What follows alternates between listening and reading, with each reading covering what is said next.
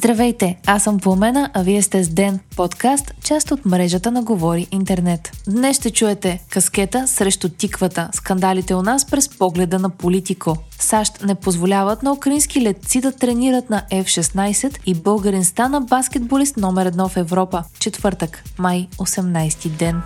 Висшият съдебен съвет ще обсъди на специално извънредно заседание сигнала срещу главния прокурор Иван Гешев, подаден от заместник главния прокурор Борислав Сарафов. Припомняме, че според Сарафов Гешев е накърнил престижа на съдебната власт и е нарушил Конституцията. В сигнала си заместник главният прокурор иска от Висшият съдебен съвет да образува дисциплинарно производство срещу Гешев. Главният прокурор от своя страна обяви, че излиза в отпуск по лични причини, но също така не пропусна пропусна да каже, че ще направи сериозни разкрития за политическото влияние в съдебната система. Според него това би довело до голям срам за една част от членовете на ВСС. Следващата седмица съветът ще трябва да се произнесе и по искането за отстраняване на главният прокурор, направено от шестима членове на прокурорската колегия.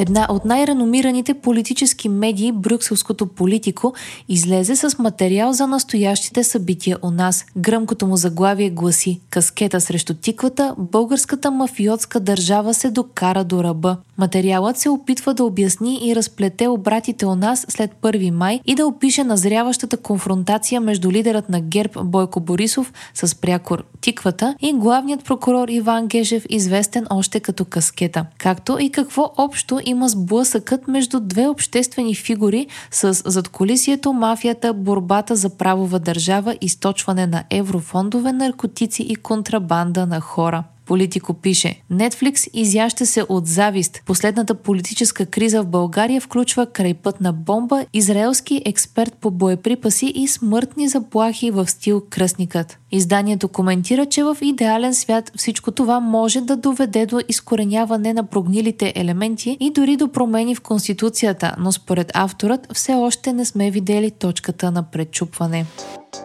Още един удар по реномето на прокуратурата нанесе служебният вътрешен министр Иван Демерджиев. От парламентарната трибуна той заяви, че държавното обвинение неоснователно и необяснимо бави дела, държейки ги на трупчета. Според Демерджиев, делата се държат по този начин с цел въздействие. Той допълни, че някои от разследванията се прекратяват заради политически или заради криминален чадър, като понякога двата вида чадъри се сливат. Изслушването му в Народното събрание бе по повод информацията изнесена от Гешев и от Сарафов за целенасочено и незаконно забавяне на наказателни производства. Демерджиев заяви, че е забелязал множество забавени производства още когато е встъпил в длъжност.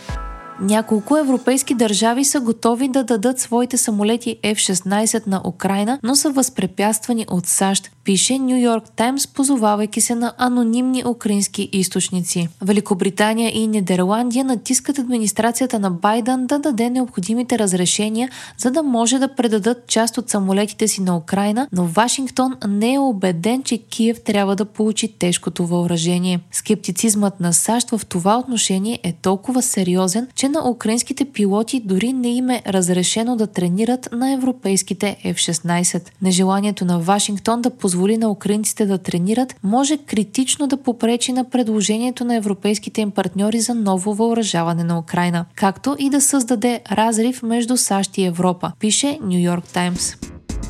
Българският баскетболист Александър Везенков беше избран за най-полезен играч MVP за сезона в Евролигата. Везенков получи отличието от президента на Евролигата на церемония в Каунас. Българинът оглавява класациите по коефициент на ефективност и по резултатност и вече спечели наградата за най-добър реализатор Алфонсо Форд. Везенков е вторият баскетболист в историята, който печели и двете награди едновременно за най-добър реализатор и най-полезен играч в Евролигата. Отличието за баскетболист номер едно в Европа се присъжда след гласуване между треньорите, капитаните на отборите и представители на медиите и феновете.